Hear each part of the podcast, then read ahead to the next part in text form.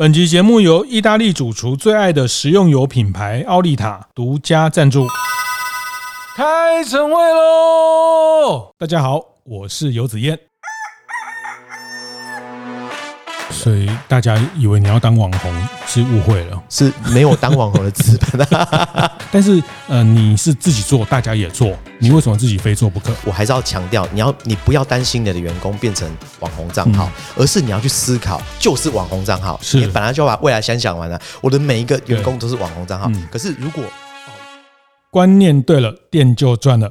欢迎收听大店长晨会。早上八点，透过 Podcast 跟大家分享服务业的经营和洞察。那在 Podcast 的这个呃分享里面，我会邀请包括餐饮，还有呃零售啊线上线下的这个部分。那特别是在美业的这个呃医美、SPA、呃美甲等等哈，也是在服务业一个很重要的部分哈。那呃这个都是在服务业呃关注的。那我觉得他们也有一些共同的东西，不管是餐厅，不管是做呃 SPA 或是呃发廊。这个法医这些部分，它都是一个透过职人、技术者跟管理者合作啊。那我觉得服务业呃的样态基本上都是呃有一个职人的角色加上管理啊。那嗯，管理怎么样赋予这个职人更高的价值？那呃，这个都是要产生一个很好的合作的模式哈。那呃，光是职人他其实也很难去经营成一个呃品牌，也不能这样说。我意思是说，呃，职人他会做他，但是他不一定等于会卖。或是会行销一个品牌。好，那呃这一集我们继续邀请在上一集跟大家呃聊很多人生体悟的 呃，不好意思啊，Unit Spa 啊，这个在台湾现在已经有快四十家 Unit Spa 的董事长也是创办人简介是 James 好，那再请 James 跟大家打个招呼，嗨呃各位。八点就起床的各位观众，你们也是第二天听我的专访，非常开心又见到大家。是是，那我们本来是预计聊十集 啊，是是是，但是因为子燕哥后面还排很多人，所以没办法。我我我也等了三年，后面的等等吧啊。就后面你如果有预算花点钱，我们也可以让你继续讲，继续讲一系列，是不是？不要不要，我那个端音已经快把我逼疯了，不要再不要再讲下去。但我这一集特别想要跟他聊，在在这呃过去四个月，呃，James 做了。超过一百集的短影音，老板本人做，对对，那呃这一期呃的商业周刊也好，或者是说其实呃很多人，其实我们大家在半年前就开始在听到很多在谈论到抖音啊这些网呃网络上的短影音的流量怎么去转换变现，好，那其实从呃中国大陆其实这个东西他们已经做了非常非常多年了哈，那呃其实现在就我知道台湾有很多艺人就去跟他们做这些呃线上流量的直播带货。对对对，只要露一张脸哈，什么一个晚上就可以净赚个几百万的人民币，那那个营销的数量，那短影音在台湾也越来越多人讨论跟运用哈。那那这一集我想要特别请 James 聊聊他带领 Unispa 的伙伴一起来做这件事情哈。那嗯，我我想再谈短影音这个部分，其实刚上一集提到，其实在疫情的过程，因为 SPA 产业完全不能做生意啊，不像呃餐厅，它至少还可以做外送。对对，那所以那。时候我们开始做直播、做带货、做很多数位的这个内部数位化的这些部分哈。那嗯，所以这个是数位这件事情，对在数位的行销、在数位的运用上，一直来说都是 Unispa 的一个。强项吗？可以这样说吗？数位这件事情，我们如果跟其他行业比起来，我们可能不是很强。可是你要想清楚，你的竞争对手是谁？是，就是我们的竞争对手是非常老旧跟不变的一群人哈。所以，其实你只要做稍微多一点数位化，你就赢了。是，就是有时候我们常讲，你们我们赛跑，我们只要赢第二名就是第一名。所以你要想清楚，跟你赛跑人是谁。嗯，所以其实，在 SPA 数位化这件事情，我们相对做的容易跟简单，嗯，是因为对手没有人在做，嗯，所以我们就会相对的轻松，嗯，对，所以这个是我们，我我觉得，就因为他们没在做，所以我们做一点点工作的时候，就很容易获得还不错的成绩。是是是，您客气了哈，你们做很多，对。啊，包括包括其实最早在做。Google 评论的时候，其实你们也也蛮关注这个东西，是在每一家店的评论。是，其实嗯，这个跟我也也是跟我在之前的一些经历有关。刚好我有一个好朋友拉我进了，就是我们有一个百亿电商兄弟的聚会。哦，那其实那时候也是给我人生的一个很大的震撼，就是打开我的视野，就是原来做电商营业额，那时候认识了几个电商营业额，就可能跟我都差不多的哦。那营业额都是十几二十亿这种的营业额，嗯嗯、我觉得哇，怎么年纪跟我一样，人家可以这么容易做到这么高的营业额？那我们那时候如果只做加盟店，几千万我已经做到，我觉得哇，好很不错，获利也很不错了。匹配串啊，对，匹配串啊，然后人家轻轻松松破亿，讲几亿好像都是喝水这样。那我就发现了电商有它的魅力。那可是问题是因为我们是传产呐，那我们传产要做电商的时候是非常难的。我们也尝试了许多种做法，就像我讲的，我觉得其实我们在电商这边走的比人家多一点点，都赢人家。嗯，那就像一开始，呃，可能大家都没有注意到，我们在十几年前我开始，我因为 Unit 是十三年了嘛，十三年前的时候，所有的呃 SPA 的网站做都很烂。No. 都做的是非常烂。嗯，那其实我们只要比人家稍微好一点点，我就赢人家。嗯，这是我们在电商这个呃一直有好的红利回馈在这里。就是，诶，其实我听的这些电商，他们都是大神，然后有全通路营运的啦，有自己做品牌电商的啦。其实我发现，诶，其实他们讲的 Google 评论啦，或者下一点 Google 广告，其实，在我们这个行业，没有人什么人在做。嗯，就是当时哦，十几年前没有什么人在做的时候，你开始做一点点，其实成效就还不错。嗯，但当大家都在做的时候，你的广告费就贵了嘛，嗯所以其实我强调一下，就是我们还是白手起家。那白手起家的人，永远在想说，那什么东西是我们可以用最小的效成本，然后获得到最大的效益？其实这个是很重要的。所以我觉得数位化在我们的行业来讲，是很容易有一些成绩出现的。对，包含刚才讲的短影音，是是是。所以现在会做短影音，也是呃，跟你们这这段时间之以来，包括对这些数位的行销，都不断的去接触嘛，哈，所以自然很自然的。一定会接触到短影音这件事情。其实我们大概从就像子贤哥讲，大概这半年是非常多人在讲。那一年前就有人在讲说啊，TikTok 什么流量很好。那一年前，如果你问我，坐在现在我在回答你这个问题，我跟你讲，那小孩子在看的，都小朋友在看 TikTok 啊，什么人在看 TikTok？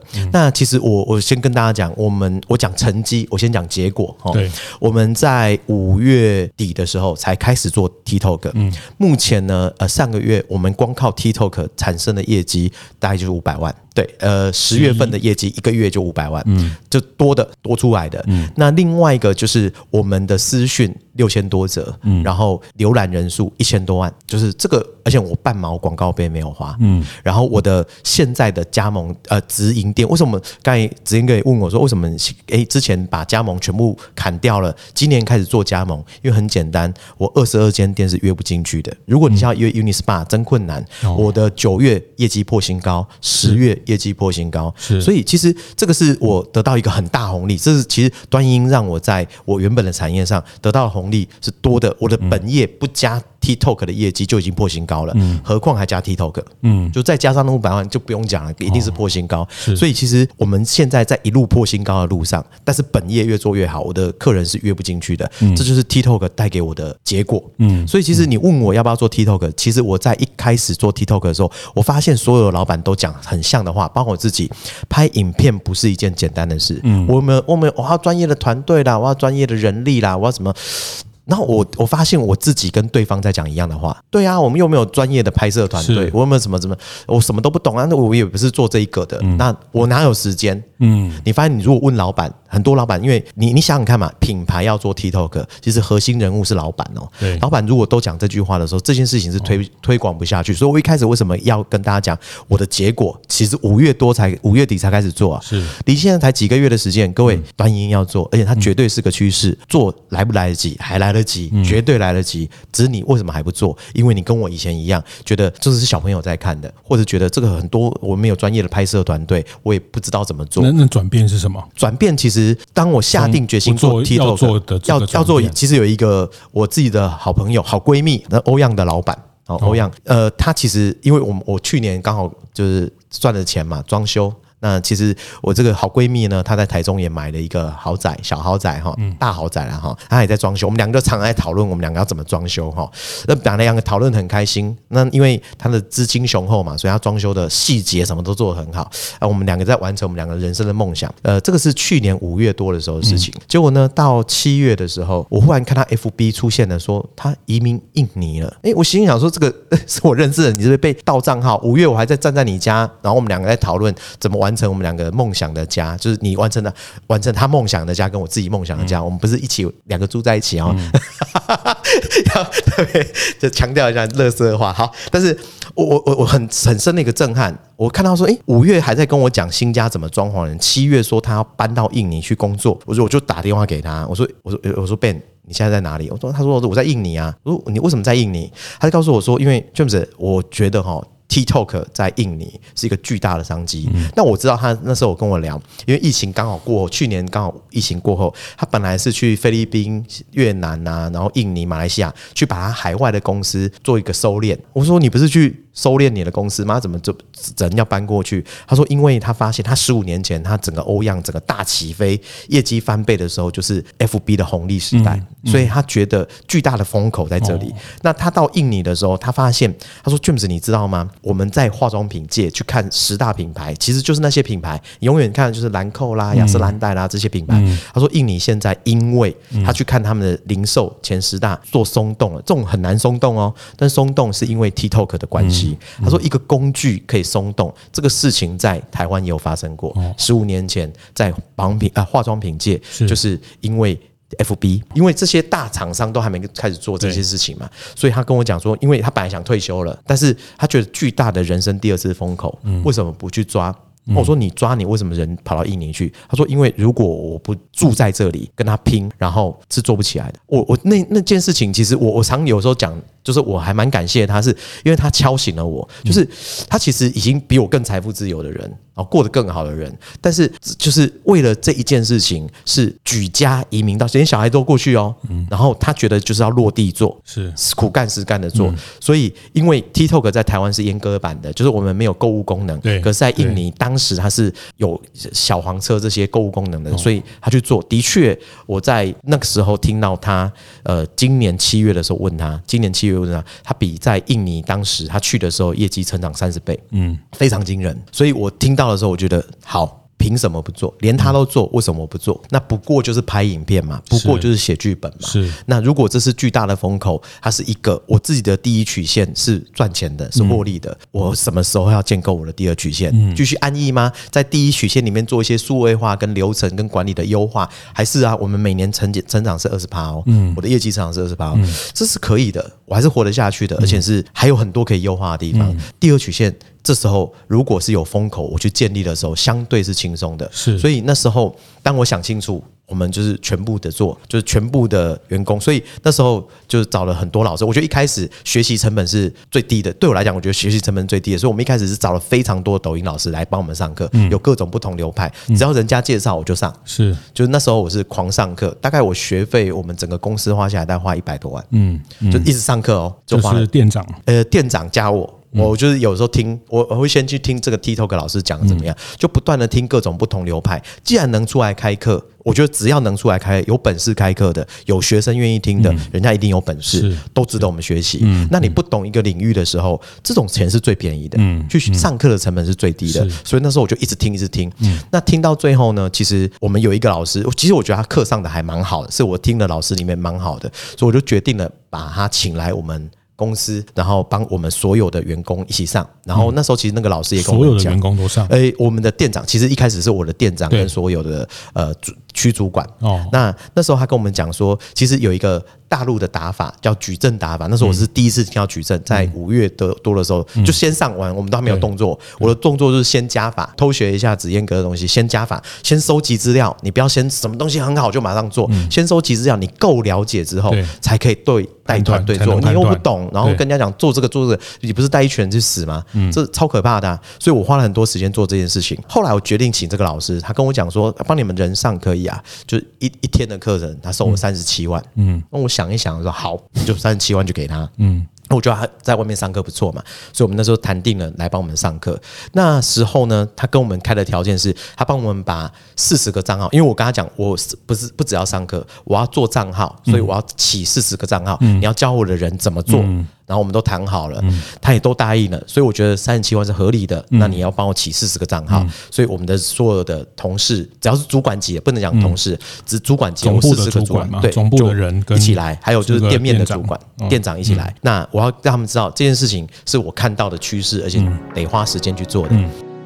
由奥利塔与大店长共同合办的服务业经营讲座，十一月二十八号礼拜二下午两点，将在中和奥利塔学院登场。这次主题是一门深入做好服务，邀请到的是二零二二年米其林指南服务大奖得主颜之华外场经理佩林。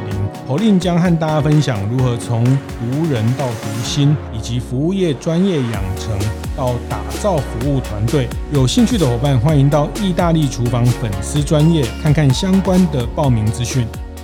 对，总部的人跟一起来，还有就是店面的主管、店长，店长一起来。嗯、那我要让他们知道这件事情是我看到的趋势，而且得花时间去做的。嗯、那后来呢，这个老师上完课之后，其实我很失望，很失望的不是他上课上的不好，而是后面因为现在 TikTok 太多人上课了，哦、所以他每天忙于上课。是，那我们本来有一个陪跑三十天，要帮我们做一些起号啦，跟账号的优化，可是他没有时间。他就是没有时间做，所以每次我们我们可能很认真的起号，然后剪完影片之后，那他都是半夜可能一点回，然后回的时候都是。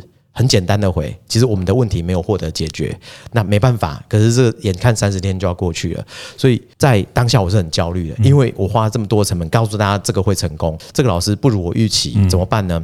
那时候就还好，我我老婆本来就是端音在做，自己在做的。我但那那时候他也讲说，你们这样调不行，那我就跟他讲，那你帮我调调看。没想到他一调，我们的成绩就出来了。嗯，所以在调整，其实我觉得上抖音 TikTok 课不难，而是你每次的起号，每一步。的影片，它需要有有一个人在旁边陪你，告诉你说你的影片这样内容是不是可以的？嗯，前面三秒，后面的呃完播率就。这个是不是正确的？这些都是 know how，嗯，要有一个人帮忙调整，所以谢谢，谢还蛮谢谢他的，他帮我们，我我老婆帮我们做调整之后，其实我们就变得我们的四十个账号，其实当时很容易破圈。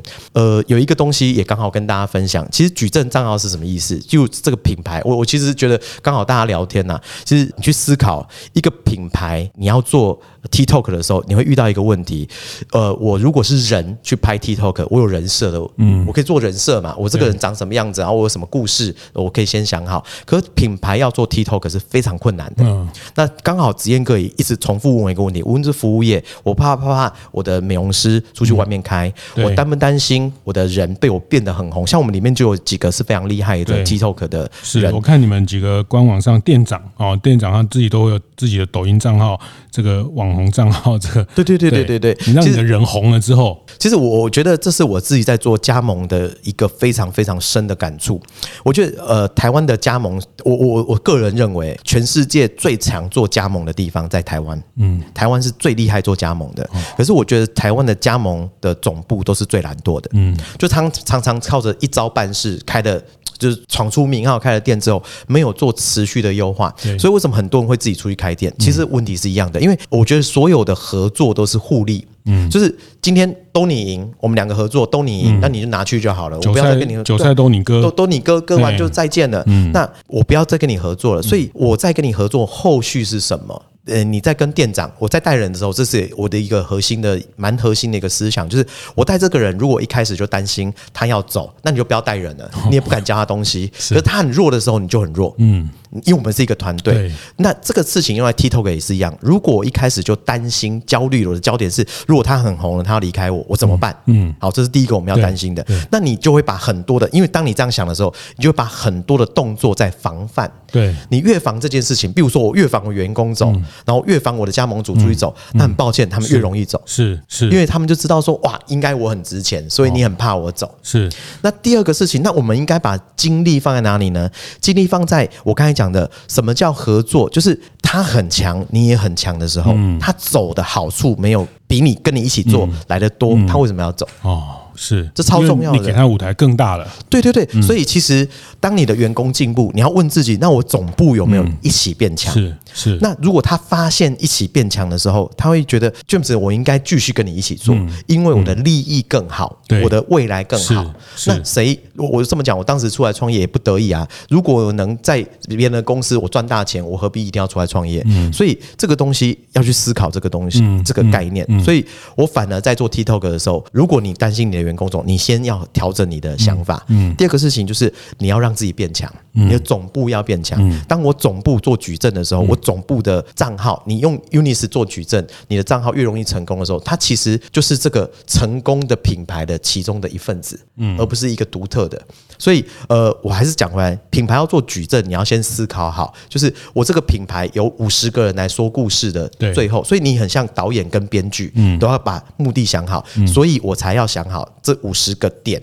他们每个人要说什么故事？像我 Unis Spa，我有几个很重要的 IP，有人是专门拍痘痘的，有人专门拍胸部，就是胸部有各种状况问题的，有人专门拍瘦身，有人专门拍酸痛。嗯，那他们都有起自己很成功的号，可是它的背后合起来就是 Unis Spa。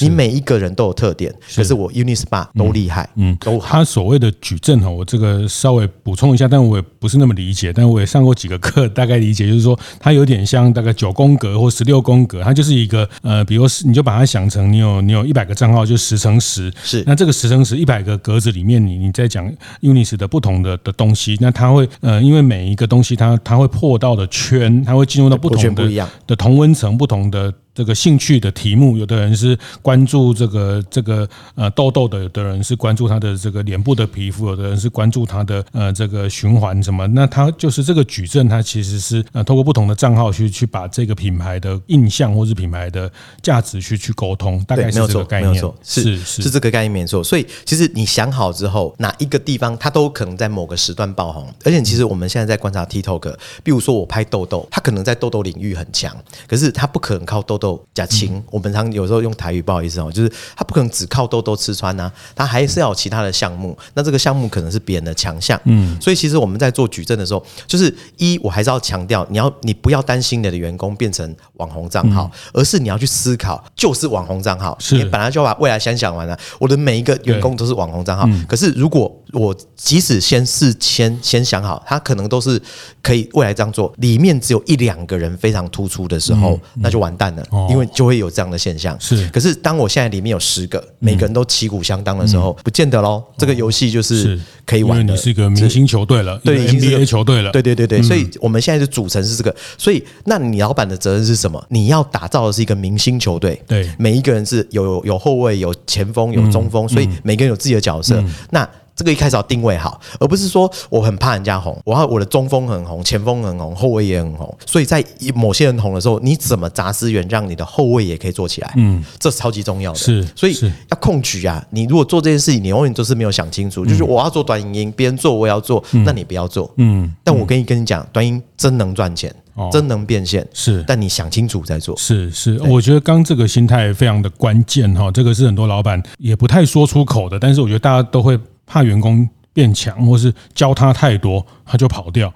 那我我们还是讲哦，我们看过这么多例子，其实他跑掉是早晚。我们也是别人教我们很多，我们后来也自己出来创业啊。但是另外一个关键是说，不是跑不跑掉的问题，是你让他变强。呃，其实。你越教他越多，其实越留能留得住人啊！这个是我们在好几个，包括在台中飞花落院、未解啊等等的，我们得到的归纳结果是，你越教他，其实是越能留，他越学，他越越能留下来。但他后面还是有一个关键、一个现实的问题，他变强之后，他就跑掉了，他就自己去开店了，也没错。但是这个问题，呃，这个 James 今天给我们一个非常明确的的答案，就是。他，你要回问你是不是因为你自己没有更强啊？你如果没有更强，他走掉这是必然哈。那那所以他强，但是你更强的时候，其实你可以把这个局做得更大。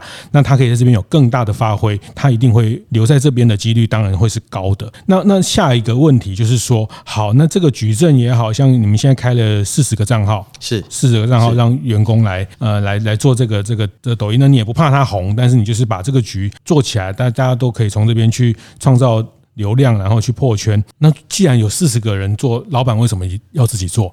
好，就是我常看到的，在做自媒体，大家有两个两个疑惑。一个就是说，老板他不想做，有一种老板他不想做，说你们做就好，好，我不想抛头露脸啊，或者我有偶包啊，我这个这个，我想你也不是没有偶包哈，但是你也没有偶包，我没有偶包，就是胖成这样很不想出，哦、是 这个就是我我后来观察到，这个自媒体不管是抖音或者是做很多。多的这些呃 YT 啊、影音啊，这老板会有两种哦，经营者会有两种，一种是他他不想露脸，他觉得这个交给大家做就好。那第二个就是他他怕大家做了红，那所以他要自己做哦，然后嗯又怕别人。同事呃做了太红之后，就不让他自己跑电话就变红。但是呃你是自己做，大家也做，你为什么自己非做不可？呃，我非做不可，是因为我发现这个真复杂，真累。因为其实我们看我们四十所以自己不要做啊。呃，应该应该这么说哈。其实你你思考，我们这四十个是区主管。他们每天我们十点就上班哦，然后晚上可能就九点十点，因为有时候客人做完九点十点，他们回到家有有的回到家已经十一点了，他开始剪片，所以我们在初期的时候，我的很多同事是半夜两点到三点剪完片，然后传给我，嗯，说呃我刚老板我刚胶片，我刚用完。太痛苦了，这个事情太痛苦了，太辛苦了。所以，呃，当时我们在一开始的时候，为什么我要一下来拍片？而是我是告诉他们，没关系，如果我要求你们一周你们交三部，你要上班我也要上班，你有休假我也有休假，但是我们一起，你交三部。我交七部，我们一起痛苦，可以吗？我们即使知道我们，我我其实我画了一个蓝图，我其实脑海里有这么多的想法，有未来可能会成功，可是路上太辛苦了。我跟你一起，我我觉得我的账号就算没人看都没关系，no, 但是我们一起做。是，所以你半夜三点的时候你回，我也跟你回，嗯，因为我们一开始要把矩阵做起来是要大量的影片的，嗯，那这大量的影片是一周你在上班也要上，业绩我也会盯你，我也要求自己，但是我也要求你，嗯，那所以我教七步，你教三步，很合理。嗯，所以我那时候就跟着大家一起写剧本啊，一起做，所以所以这是这是我做的理由，就是说表示只是玩真的，就是这个事情如果我不跳下来做，其实他们的痛苦，他们花了时间，我们能理解，然后他们遇到困难，我们能理解，可是我们在旁边看，嗯，那再来就是当你一开始做的时候，我发现那个杂音就变低了。哦就是所有人的杂音就变低了，因为他们知道，其实他们半夜在回讯息的时候，老板也在，嗯、老板更更是每天在做，嗯、所以其实那一段时间，几乎我们的同事都是两三点睡，甚至有人是剪到早上五点，嗯、那我们那时候都没睡好，嗯，每个人都没睡好，可是也是因为这样，所以我们就撑过来了。然后撑过来之后，其实有成绩了，很多事情是这样。那一段的黑暗你不知道在哪里，因为其实，在一开始做 TikTok 的时候，没人看是正常的，嗯，就每天我们 PO 了影片，觉得自己觉得自己。内部人看啊，James，你这好好笑，诶，po 上去三个人看，嗯、就是这种事情是很正常。那他会很挫折啊。那可是我就可以告诉他们，你以为你没人看吗？你们看看我的影片，更是没人看哦。嗯、然后他们说，对，老板你的都没人看呢。哦，那他们会好过很多。嗯、所以其实，在这个过程中，我们要求他们在一个月里面，就我是跟他们讲说，我只逼你们一个月，那我们这个月乖乖，嗯。嗯然后他们所有人就跟着一起。那过了以后呢？其实我们还有人陆续在拍，因为我们还有有些人就已经破圈了。那我们请他们陆续在拍的时候，我就跟他们讲，我们一起。所以我就持续做，做了三个多月，我拍了连续拍日更大概一。一一百二十几部，就是大概三到四个月的时间，我就是每天日更，每天日更，直到我发现，哎，其实我们已经已经客满了，就是我的客人已经多到我已经接不下了。我们刚想说，我们 TikTok 可能要停停哈，因为我们再这样拍下去，我们客人客数会很多，然后所以我才开始讲加盟店。然后我也觉得我的阶段性任务已经完成，因为这个这个已经做起来了，这个流程都已经很顺了。所以大家以为你要当网红是误会了，是呃，我我没有当网红的资本。啊。哦，这个呃，我觉得这个这个专案要启动哦，但是你要告诉大家是完整的哦。那呃，这件事情也没有人有经验哦，但是你你一起来参与这个事情，那我觉得这个我猜想这个不是在短影音，这个也是大概这这这几年你在带兵在练练练兵的一个，你大概都一一直是这样的方式在跟大家讲哦，做做一些没有做过事情。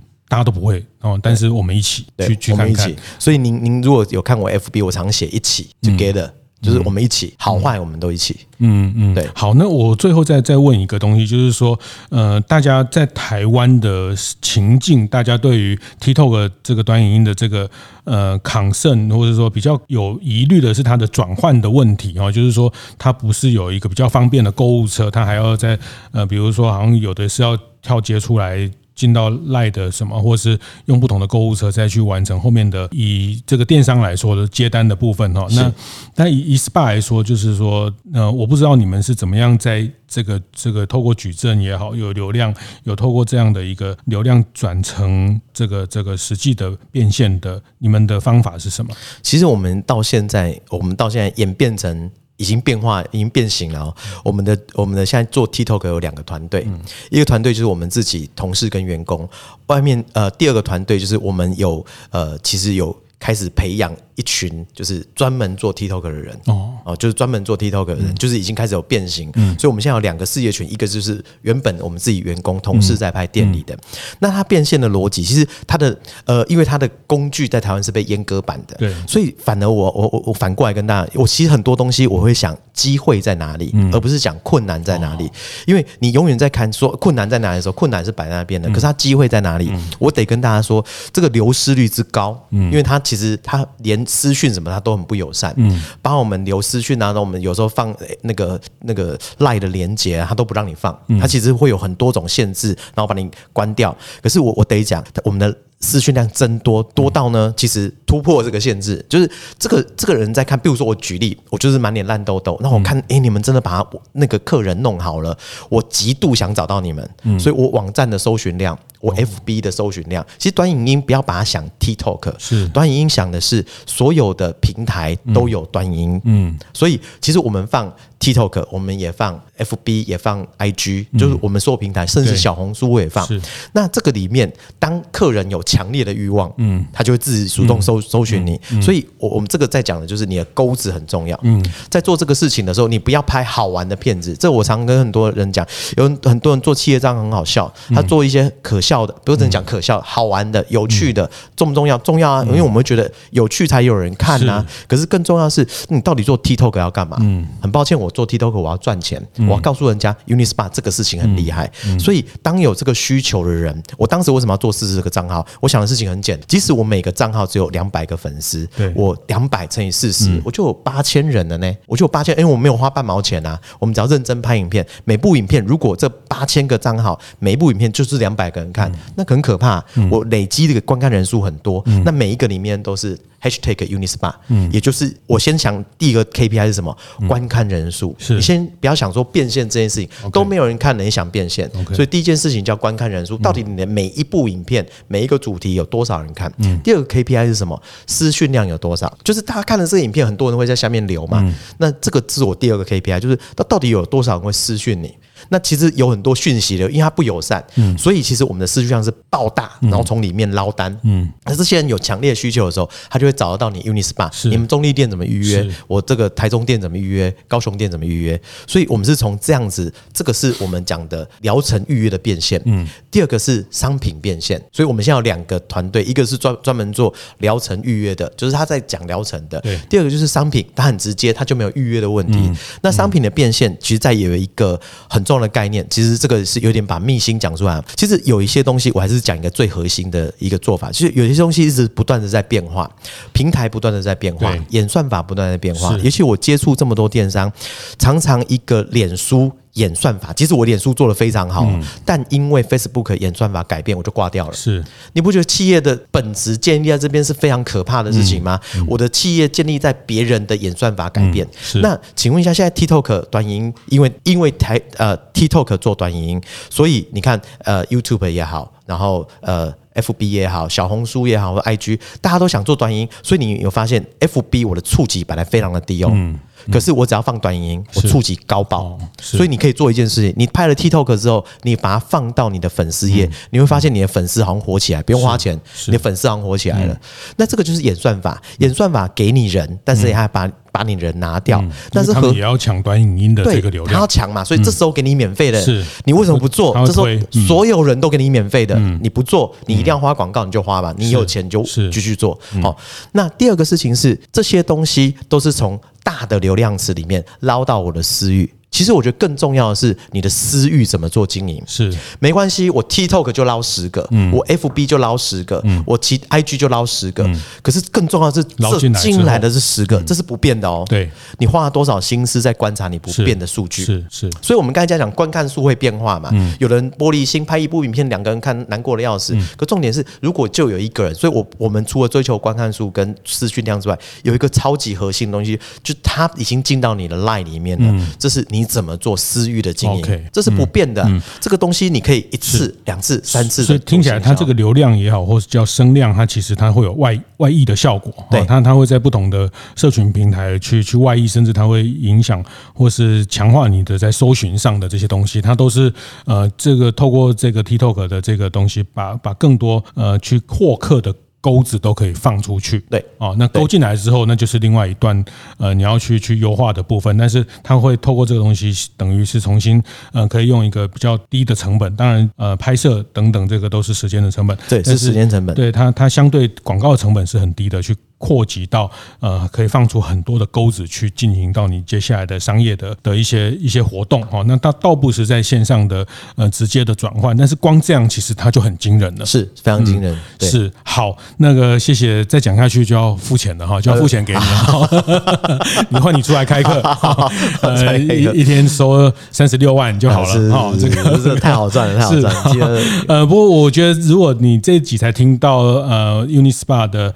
呃，创办人 James 简介师简董的分享哈，我就赶快去做抖音，讲一句呃，短影音是有点危险的哈，因为他刚讲的是第二曲线，其实他从这里面呃发展出他在呃第二曲线的，不管是商品的这个线上的商品电商，看起来也线上电商也是接下来透过这个这个 TikTok 的红利开始去布局的一个第二曲线哈，但是呃如果没有先把他的第一曲线搞清楚，一下就听第二曲线有点危险，我会建议你先把上一集。他谈他在第一曲线是怎么布局，然后他第一曲线收敛出的一些东西，怎么在第二曲线去做放大。是，那我觉得这个呃，刚好我觉得两集，一集谈第一曲线，第二曲线，呃，这集谈第二曲线，其实都都是一个很呃很很可以去对照对比的商业思维。好，那我我我觉得我的心得啦，我觉得您刚刚讲那段话，呃，这个呃，SPA 大部分它还是相对一个比较低度做数位的产业哈。那呃，我觉得台湾的服务业还是有很多产业，呃，都相对比较低度的数位，相对比较低度的去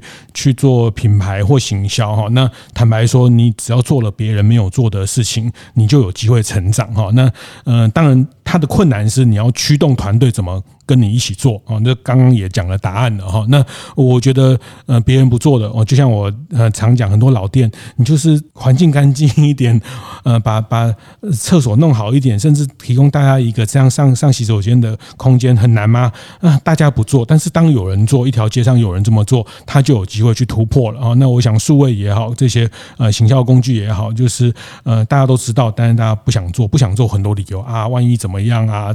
这个呃很难。啊，然后这个做了员工会了就跑掉。呃，当你不想做，你就会有很多很多的借口，开始去帮你自己找理由哈。那那我想作为经营者，呃，变革改变是我们的的责任哈，也是我们要让企业成长的不能去逃避的的一个这很重要的一个义务了哈。我觉得它不是责任，它更是义务。那非常谢谢呃 Unispa 呃，那如果你现在想预约，可能十二月好，十二月我们月后加油，加盟店多开几家，加盟店多开几家，直营店来不及，直营店来不及。啊，也也非常恭喜哈，在在疫情之后，或是在呃新的这个呃商业环境里面，然后可以有这样的伙伴呃持续的把这个行业呃也也在改写这个行业的一个一个营运的模式哈。那嗯也会让更多人呃看到这个行业的机会点哈。那下一个台湾 SPA 之光，谢谢谢谢 James 好，那谢谢谢谢 Unispa 呃这两集跟大家精彩分享，谢谢，好，谢谢应该谢谢。